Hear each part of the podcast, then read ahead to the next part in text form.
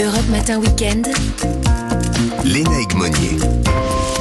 Il est 7h20 sur Europe 1. Bienvenue si vous nous rejoignez. Annulation, baisse des réservations, les pénuries de carburant inquiètent évidemment les acteurs du tourisme alors que les vacances ont débuté pour un certain nombre d'entre vous. Bonjour Laurent Duc. Bonjour. Alors vous êtes président de l'UMIH Hôtellerie Française. Merci d'être en direct avec nous ce matin sur Europe 1. On estime que vous vous attendez à des vacances un peu moroses euh, bah, écoutez, euh, depuis que les raffineries reprennent petit à petit, les réservations reprennent, mais bon, les, si vous voulez, les stations ne sont pas remplies du jour au lendemain.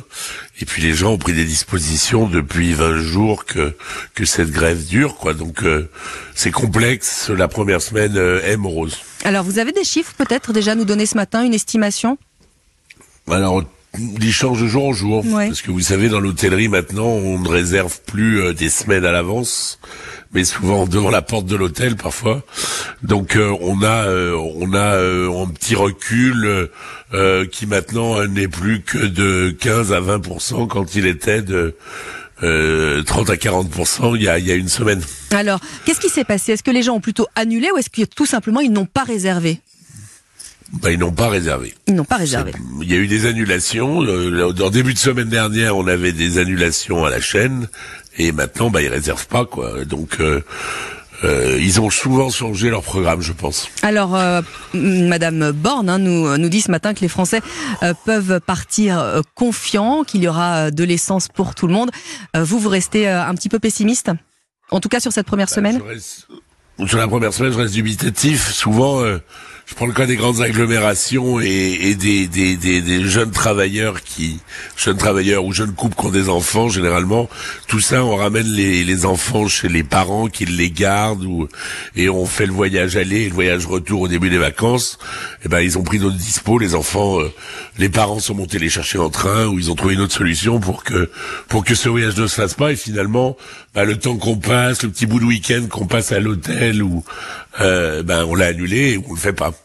Alors, c'est vrai Alors, on a des grands espoirs sur la semaine prochaine, parce qu'il y a le pont du 11 novembre, du 1er novembre, pardon, et euh, qui permettra peut-être aux gens en une semaine, comme je vous dis, nous l'hôtellerie, on nous réserve de plus en plus tardivement, donc euh, euh de, de, faire une semaine à peu près normale la semaine prochaine. Alors sachant qu'il y a quand même encore deux journées de grève, hein, 26 et 10 euh, novembre, grève interprofessionnelle à l'appel de la CGT.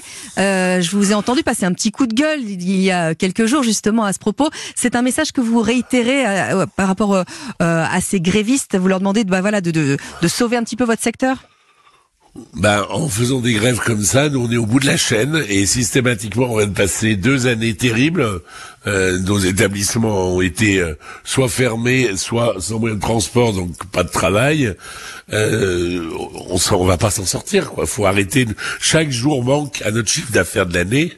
Euh, le résultat d'un hôtel, il se fait entre le 15 décembre et le 30 décembre quand le, le bilan est annuel. Donc comprenez bien que plus on arrive vers la fin de l'année, moins on a de chiffre d'affaires, eh bien, on va rater notre année. C'est pour ça que je pousse un coup de gueule, parce que euh, on profite certains, et ben moi je sais même pas comment je paye mes salariés à la fin du mois.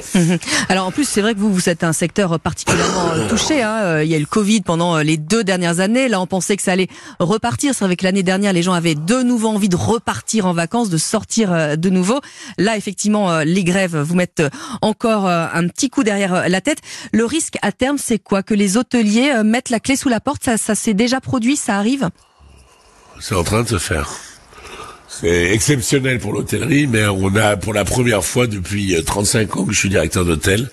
J'ai été directeur d'hôtel à, à, 25, à 23 ans, donc euh, j'en ai vu passer des saisons et des crises. Mhm. C'est la première fois que je vois des hôtels qui changent de destination ou qui changent de main si vite. Et là, c'est un. Ils, vous parlent, les hôteliers. Ils sont euh, désespérés. Ils sont en colère. Quel est leur quand ils vous parlent, ils, vous ah disent bah, quoi? C'était un, un, congrès où il y a beaucoup d'hôteliers la semaine dernière. Ils sont désespérés. Et puis bon, alors ils sont souriants parce qu'on a on a fait une saison d'été. Oui. Mais une hirondelle fait pas le printemps, ça rattrape pas deux années de chiffre d'affaires raté. Il faut qu'on paye des PGE, on sait pas comment les payer. Euh, si on sait comment les payer, généralement au fonds propre, quand on est hôtelier indépendant, euh, c'est la seule solution, mais on peut pas faire d'investissement Donc notre hôtel en deux ans, il n'a pas travaillé mais il a vieilli. Et euh, c'est un vrai souci pour les, les, les, mois et les années à venir. Alors là, on essaie de se projeter un petit peu sur euh, les vacances euh, plus tardives, les vacances de Noël, la saison prochaine. Elle est encore sauvable cette saison? Bah, la saison d'hiver, elle n'a pas commencé, donc on va pas, on va pas tuer le, on va pas tuer le bébé dans l'œuf. Hein. il faut, il faut, il faut espérer que la saison d'hiver se passera bien. Mais c'est, il y a deux, il y a deux types d'hôtellerie. Il y a l'hôtellerie de loisirs et l'hôtellerie d'affaires. Aujourd'hui, l'hôtellerie d'affaires, qui fait 60-70% du chiffre d'affaires en France, elle souffre de ce Covid et elle souffre aussi du télétravail et, du manque de séminaires, parce que maintenant les gens euh, euh, font des visions. Donc, euh, euh, on a perdu une vraie partie de notre chiffre d'affaires et qu'il va falloir reconstituer ou se réorganiser, en tout cas, pour y pallier et pour l'instant on n'a pas trouvé de solution. Alors justement, pas de solution, mais vous y réfléchissez quand même, j'imagine. Euh, vous avez quand même une petite idée, je suppose, j'espère, pour euh, votre secteur. Ben, le, le, problème, c'est qu'il faut penser le tourisme de demain, et le tourisme de demain n'est pas celui qu'on avait avant Covid.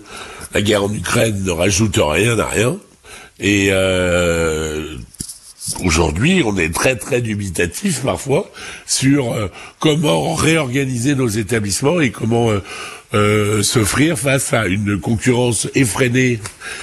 La location de meublés touristiques, c'est un concurrent direct. Hein et qui est très très difficilement appréhendable parce que ce, sans appartement, ça représente un euh, sans hôtel, mais regardez sur Paris, il y a 50 000 logements euh, qui sont à destination des touristes et qui ne sont plus à destination des ateliers. Et qui est un problème également évidemment pour... Euh... Tout, ça est énorme et si, si, vous cumulez les choses bout à bout, euh, se réinventer devient complexe. Devient complexe. En tout cas, euh, c'est tout le mal que l'on vous souhaite. Merci beaucoup euh, Laurent Duc d'être venu en direct ce matin nous parler des difficultés du secteur du tourisme et en particulier de l'hôtellerie. Il est 7h27 sur notre antenne.